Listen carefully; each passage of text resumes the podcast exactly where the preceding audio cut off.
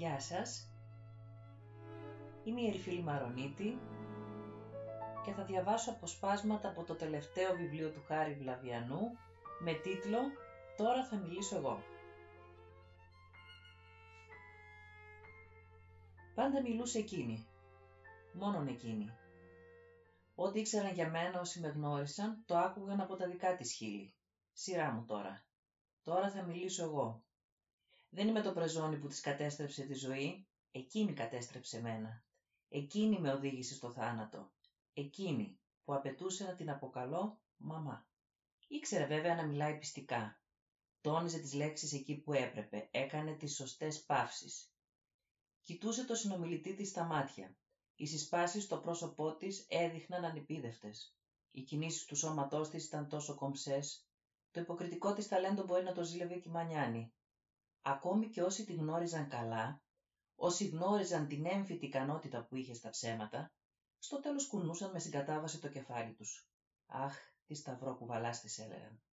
Όλοι έσπευδαν να της δώσουν δίκιο. Όλοι εκτός από έναν. Μόνον αυτός μ' αγαπούσε ειλικρινά.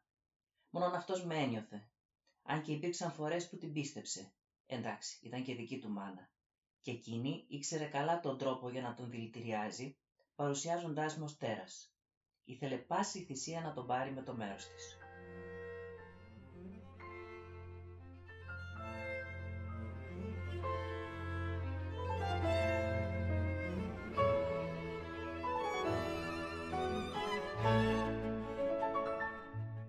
Την πρώτη φορά που είπα τη λέξη μαμά, κοιτούσα στα μάτια άλλη γυναίκα. Τη φίλη της που ζούσε μαζί μας. Αυτή με μεγάλωσε. Αυτή έπαιζε όλη μέρα μαζί μου. Αυτή μου διάβαζε παραμύθια και με κοίμιζε τα βράδια. Αυτή με έμαθε να γράφω, να κολυμπάω, να κάνω ποδήλατο. Αυτή μου έραψε την πρώτη αποκριάτικη στολή. Όταν αδιαθέτησα, αυτή μου έδειξε τι πρέπει να κάνω. Η μαμά δεν είχε ποτέ χρόνο. Όλη μέρα έτρεχε στα ραντεβού με τους προμηθευτές, τους εμπόρους, τους τοκολήφους και της άρεσε να τονίζει με έμφαση πως τη ρουφούσαν το αίμα όπως κι εγώ. Δεν αναρωτήθηκε ποτέ γιατί η ζωή της ήταν γεμάτη από παταγώδεις αποτυχίες, από ματαιώσεις, γιατί δεν είχε ποτέ σταθερό σύντροφο, γιατί ήταν πάντα βουτυγμένη στα χρέη. Όταν η κατάσταση έφτασε στο μη παρέκει και δεν μπορούσε πια να αντιμετωπίσει το οικονομικό χάος που είχε δημιουργήσει, το έβαλε στα πόδια. Έφυγε από την Ελλάδα, χωρίς εμένα φυσικά. Με εγκατέλειψε. Της άρεσε να επαναλαμβάνει σε όλους την ίδια ιστορία με την εγκυμοσύνη της. Μόλις έμεινε έγκυος σε μένα, άρχισε να έχει αιμορραγία. Δεν γνώριζε ότι ήταν έγκυος. Ο Έλληνας γυναικολόγος που την εξέτασε, της ανακοίνωσε ότι είχε καρκίνο στη μήτρα. Πανικόβλητη ταξίδεψε στη Ρώμη για να τη δει και ο Ιταλός γυναικολόγος, ο οποίος γελώντας της είπε «Αυτό που οι Έλληνες αποκαλούν όγκο, εμείς εδώ στην Ιταλία το λέμε έμβριο». Όπως προέκυψε από τις εξετάσεις, ένα εινομοίωμα στις οθήκες, ένας μικρός καλοήθης όγκος, προκαλούσε την αιμορραγία. Δεν ήταν κακοήθεια, αλλά εκείνη έτσι με έβλεπε εξ αρχής. Σαν κακοήθεια ασθένεια, μια αρρώστια, που της έτρωγε τα σπλάχνα.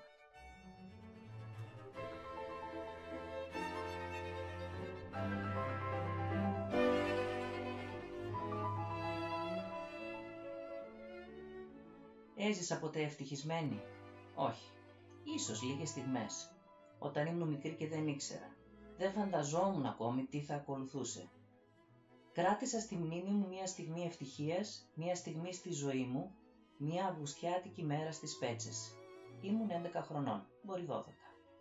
Ο αδελφός μου μου πρότεινε νωρίς το πρωί να κάνουμε μαζί το γύρο του νησιού με τη μηχανή του. Ξαφνιάστηκα με την πρότασή του. Θα άφηνε την παρέα του για να περάσει τη μέρα του με μένα, αναρωτήθηκα.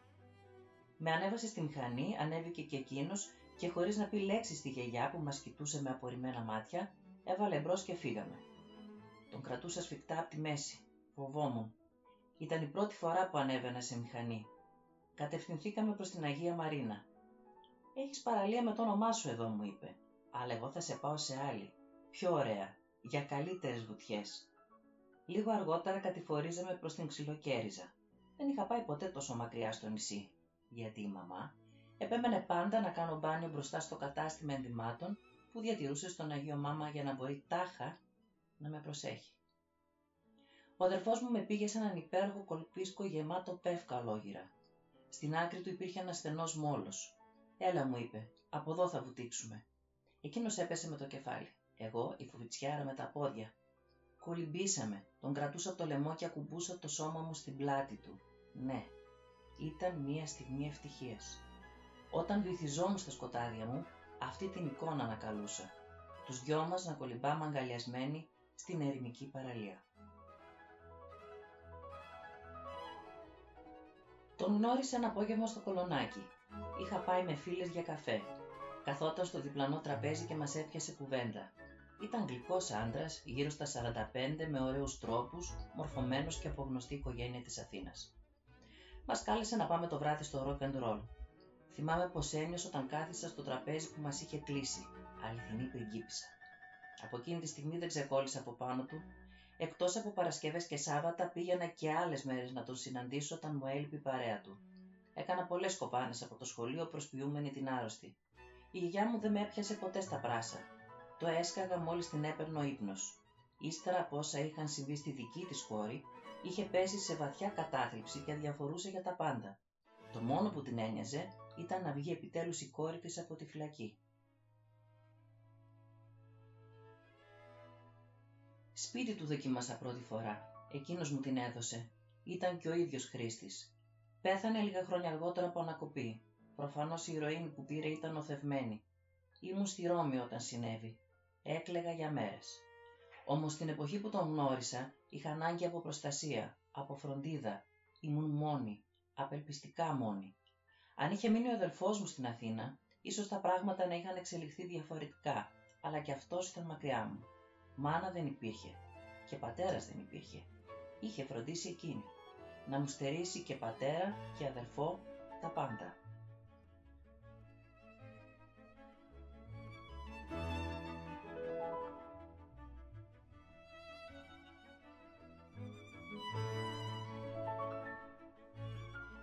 Μονκάντα τη Μονφόρτε. Τι γελίο όνομα Θεέ μου, πόσο ψεύτικο. Παντρεύτηκα τον Μονκάντα για να αποκτήσει τον τίτλο του τόσο ξεπασμένη. Στην πραγματικότητα δεν τον ήθελε, τον θεωρούσε γέρο. Την περνούσε σχεδόν 25 χρόνια. Της άρεσαν όμως τα μαργαριτάρια που της χάριζε και οι διακοπές στη Βενετία και στην Κορτίνα. Να πηγαίνουν στο παλάτσο του, στο Παλέμο και να έχει πέντε υπηρέτριες να τη φροντίζουν. Είχε τυπώσει και κάρτε βυζίτ με ένα στέμα πάνω από το όνομά της Έγινε ξαφνικά πριντσιπέσα η κυρία και εγώ ως κόρη τους επίσης. Κόρη τους. Ήμουν στα αλήθεια κόρη του Γκου. Τότε γιατί όταν χώρισαν δεν με αναζήτησε ποτέ; Ο αδερφός μου που τον είχε ζήσει τα χρόνια που έμεναν στη Ρώμη έλεγε ότι ήταν ο καλύτερος, ο πιο τρυφερός θετός πατέρας που θα μπορούσε να έχει. Αν ήταν όντως τόσο τρυφερός, γιατί με εγκατέλειψε, μήπως γιατί δεν ήμουν δικό του παιδί; Εκείνη δεν υπήρξε πιστή σύζυγος με κανέναν από τους άντρες της. Όσες φορές και αν τη ρώτησα, μου έδινε την ίδια απάντηση. Έλεγε όμως την αλήθεια. Δεν θα μάθω ποτέ. Πήρε το μυστικό μαζί της στον τάφο.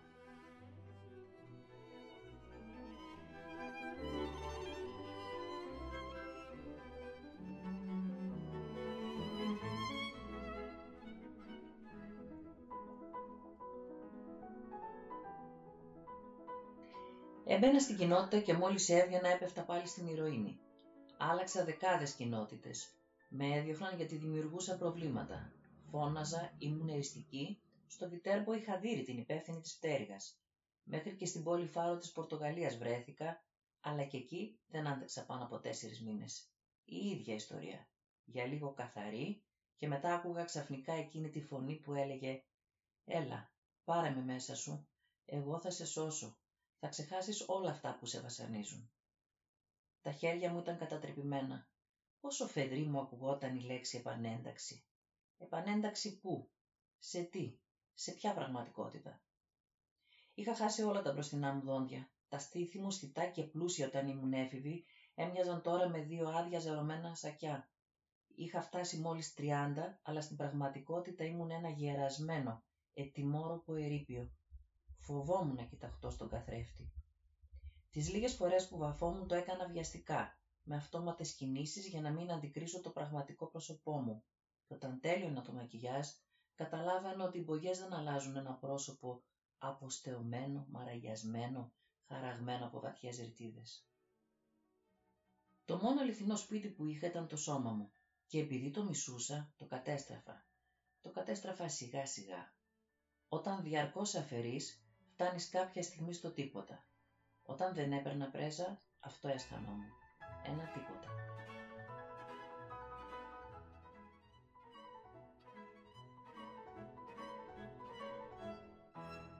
Τελευταία φορά είδα τον αδελφό μου στο Φιωμουτσίνο. Ταξίδευε για το Σάο Πάολο. Πήγαινε να δει τα άλλα ετεροθαλή αδέλφια του και έκανε στάση στη Ρώμη για 11 ώρες.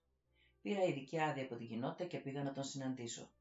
Όταν βρεθήκαμε έξω από το αεροδρόμιο, με αγκάλιασε σφιχτά, με φίλησε πολλές φορές και μου πρότεινε να πάμε στην Όστια για φαγητό. Στο ταξί ξαφνικά το πρόσωπο του άλλαξε. Έγινε σοβαρός και άρχισε να μιλάει αυστηρά και παγωμένα με συμβουλές και παρενέσεις, ενώ αιωρούνταν η απειλή ότι αν δεν έκανα κάτι, ο ίδιος θα αποχωρούσε γρήγορα και για πάντα από τη σκηνή.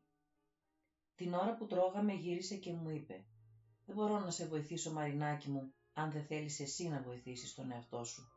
Και εγώ το απάντησα «Όλοι κουβαλάμε τις πληγές μας. Ο καθένας προσπαθεί να βρει τρόπους να τις επουλώσει. Εσύ έχεις μια πλούσια ζωή και κάτι που το αγαπάς πολύ, την ποίηση. Εγώ έχω μόνο τα ναρκωτικά και αυτά μιλούν μια γλώσσα τη δική τους γλώσσα. Τα δικά τους ποίηματα δεν έχουν μέσα τους το ρήμα θέλω, έχουν μόνο το ρήμα ξεχνώ. Έπιασε το χέρι μου και το έσφιξε δυνατά μες στο δικό του. Αν δεν ήταν η σορβιτόρη μπροστά θα είχαμε ξεσπάσει και οι δύο σε κλάματα. Στο λεωφορείο του γυρισμού έκλαιγα σε όλη τη διαδρομή. Όταν έφτασα στην κοινότητα, τα μάτια μου ήταν κόκκινα και πρισμένα. Έπεσα στο κρεβάτι. Ήθελα να μην ξυπνήσω ποτέ πια.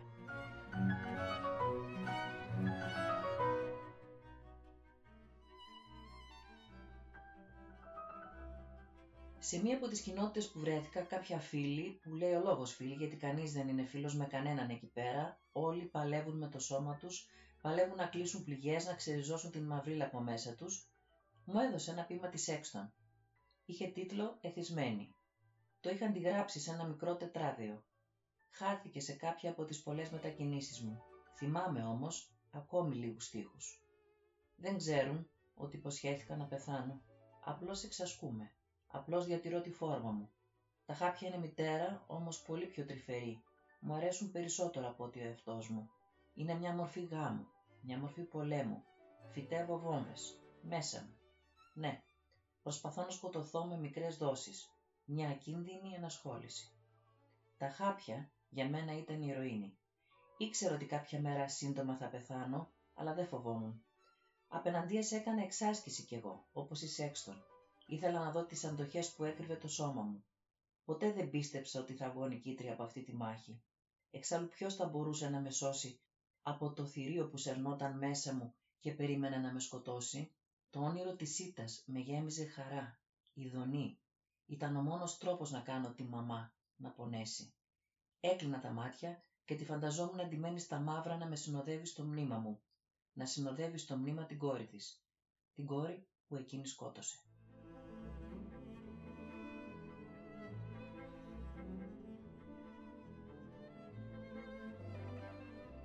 Ξεψύχησε στις 2 Οκτωβρίου τη μέρα των γενεθλίων μου. Τι ηρωνία. Να μου κάνει δώρο ό,τι πάντα επιθυμούσα. Μια νεκρή μαμά. Η μόνη διαφορά ήταν ότι ήθελα να τη σκοτώσω εγώ, όχι να μου προσφέρει εκείνη έτοιμο το άψυχο κορμί της. Και τώρα, πώς μπορώ να μισώ μια οριστικά απούσα, μια μάνα που φρόντισε να ζητήσει να την κάψουν, ώστε να μην έχω στα χέρια μου παραστάχτες, πώς να μισήσω στάχτες; Μετά την κηδεία πήγαμε στο σπίτι της με τον αδερφό μου για να αποφασίσουμε τι θα κάνουμε με τα πράγματά της και την Μπέλα. Σε όλα τα δωμάτια υπήρχαν μαξιλάρια πάνω σε χαλάκια για να αναπαύεται η ηλίθια γάτα. Την αγαπούσε και τη φρόντιζε πολύ. Πιο πολύ από το παιδί της. Όμως τι λέω, αυτό ήταν το παιδί της. Εγώ δεν υπήρχα. Αν είχε χρήματα, θα με έστελνε σε καμιά κοινότητα στην άκρη του κόσμου και θα ευχόταν να μην ξαναγύριζα ποτέ. Και να, ένα από τα σιτάρια της γεμάτο φωτογραφίες κάποιες της μητέρας της, κάποιες του αδερφού μου, δεν βρήκα ούτε μία δική μου. Υπήρχαν βέβαια δεκάδες σκισμένες, κομμένες άτσαλα με το χέρι. Σε λίγες, ελάχιστες, είχαν απομείνει κάποια ίχνη μου. Μια μπούκλα από τα μαλλιά μου, το πόδι μου δίπλα σε ένα άλλο πόδι, το χέρι μου γύρω από μια μέση. Σε καμία το πρόσωπό μου. Ακόμη και αυτές που ήμουν με τον αδερφό μου τις είχε σκίσει για να κρατήσει μόνο το κομμάτι που φαινόταν εκείνος. Ποια μάνα το κάνει αυτό, να μην έχει ούτε μία φωτογραφία του παιδιού της, να το θεωρεί ξένο, παρήσακτο, τόσο φρικτή ήταν. Αυτή ήταν το τέρας, όχι εγώ.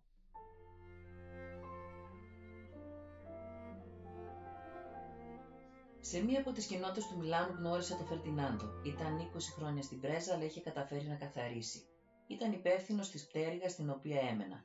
Τον ερωτεύτηκα. Νομίζω και αυτός με ερωτεύτηκε. Δεν ήμουν σίγουρη για ποιο λόγο στη συνθήκη που ζούσαμε πιστέψαμε ότι μπορούσαμε ακόμη να νιώσουμε τον έρωτα, το πετάρισμα της καρδιάς. Είχα πολύ καιρό να αισθανθώ γυναίκα. Το σώμα μου είχε νεκρωθεί. Δεν το άγγιζα σχεδόν ποτέ. Μόνο στον ντους καμιά φορά και εκεί βιαστικά. Αλλά δεν μπορούσα να νιώσω τίποτα. Επειδή στην κοινότητα ήταν απαγορευμένη κάθε είδους στενή σχέση, αποφασίσαμε μετά από 7 μήνες που βλεπόμασταν στα κρυφά να φύγω και να εγκατασταθώ στο σπίτι του. Εκείνος θα συνέχισε να εργάζεται εκεί και εγώ θα αναζητούσα κάποια δουλειά.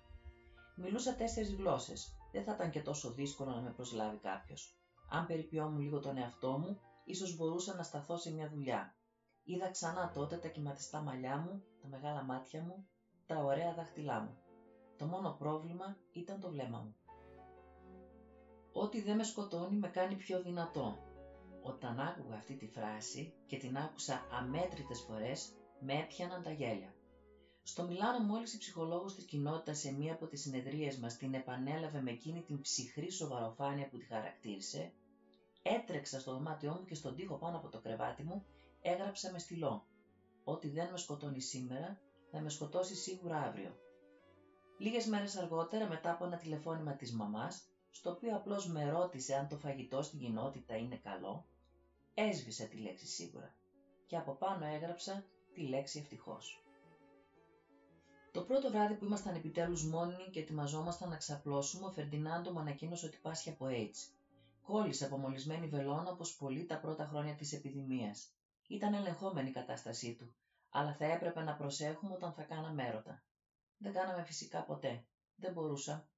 Εγώ ήθελα να αφαιθώ στα χέρια ενός άντρα χωρίς να σκέφτομαι πώς θα τον αγκαλιάσω, πώς θα τον φιλήσω, πώς θα τον νιώσω. Από εκείνη τη μέρα η σχέση μου μαζί του άλλαξε αρχίσαμε να συμπεριφερόμαστε σαν δύο γνωστοί που συγκατοικούσαν από ανάγκη. Όταν επέστρεφε σπίτι, τρώγαμε μπροστά στην τηλεόραση, ανταλλάσσοντας ελάχιστες κουβέντες. Και καθόμασταν εκεί, σε αυτόν τον άβολο στενό καναπέ, μέχρι να μας πάρει ο ύπνος. Την πλήξη ακολούθησαν όπως ήταν φυσικό οι καυγάδες. Ήπιοι στην αρχή, άγριοι στη συνέχεια. Ένιωθα ακόμα πιο παγιδευμένη τώρα. Η κατάσταση στο σπίτι ήταν αφόρητη. Όταν έλειπε στη δουλειά, άρχισα πάλι να τρυπιέμαι. Ήξερα από πού να προμηθευτώ την πρέζα. Με ένα τηλεφώνημα ήταν στην πόρτα μου, σε λιγότερο από δύο ώρες. Δεν άργησε να το καταλάβει, μια μέρα με βρήκε στο κρεβάτι μιλιπόθυμη να παραμιλάω. Η σύριγγα ήταν πεταμένη στο πάτωμα. Με απείλησε ότι θα με διώξει από το σπίτι και ότι θα βρεθώ πάλι στην κοινότητα ή στο δρόμο. Του υποσχέθηκα ότι θα συμμορφωθώ. Αλλά ήξερα ότι έλεγα ψέματα. Και αυτός το ήξερε. Ήταν θέμα χρόνου να χωρίσουμε.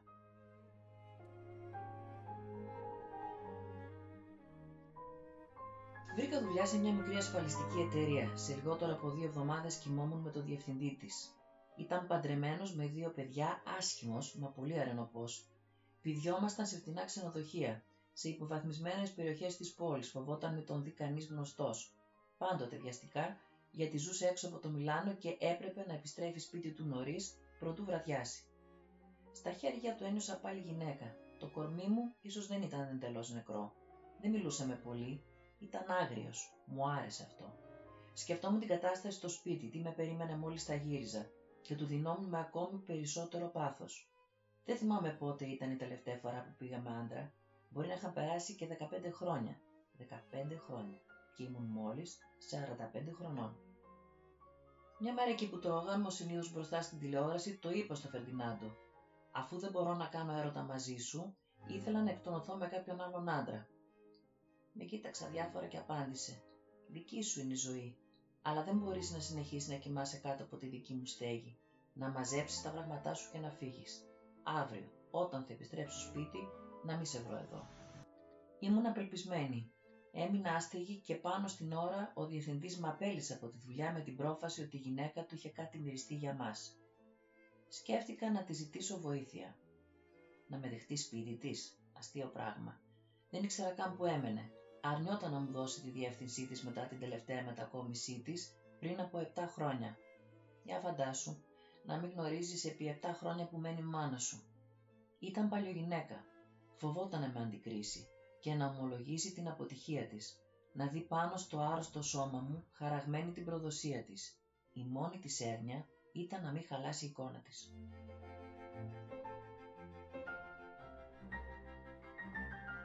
Όταν συζούσα με τον Φερντινάντο ζήτησε από τον αδερφό μου να μου στείλει βιβλία στα ελληνικά δικά του και άλλων. Οτιδήποτε θα με έκανε να ξεμητήσω για λίγο από το βούρκο μου. Ένα μήνα μετά παρέλαβα το δέμα καμιά εικοσαριά βιβλία. Τα δικά του δεν τα τέλειωσα ποτέ.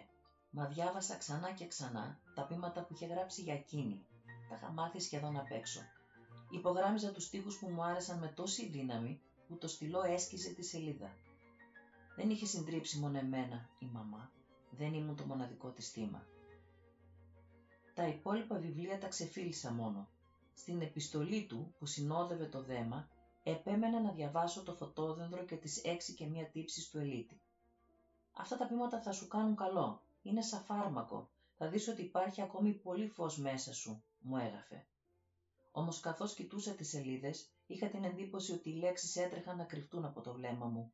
Δεν μπορούσα να συγκεντρωθώ. Μια φράση θυμάμαι. Τυχαία πέρασε η ματιά μου από πάνω της. Την επαναλάμβανα για ώρα. Τίποτα δεν είναι πιο αστείο από τη δυστυχία. Ακριβώς.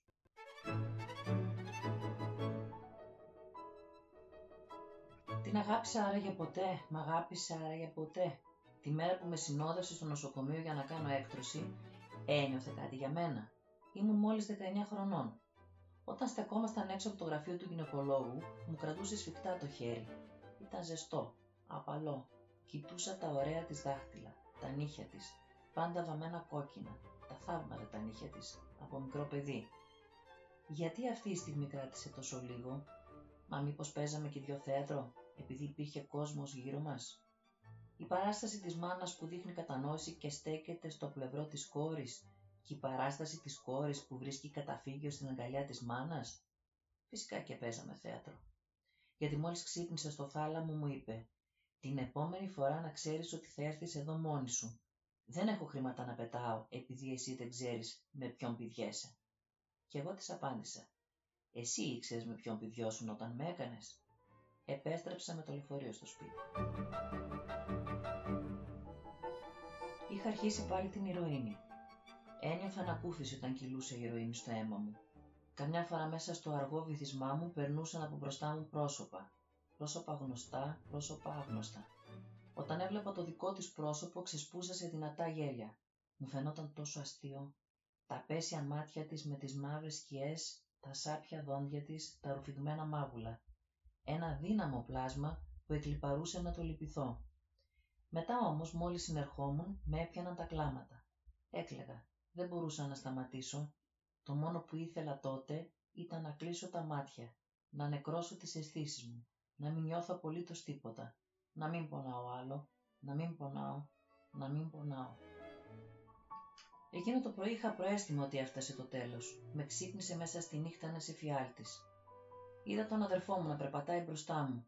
Τον φώναξα με το όνομά του και εκείνος χωρίς να γυρίσει άρχισε να τρέχει όλο και πιο γρήγορα, ώσπου χάθηκε.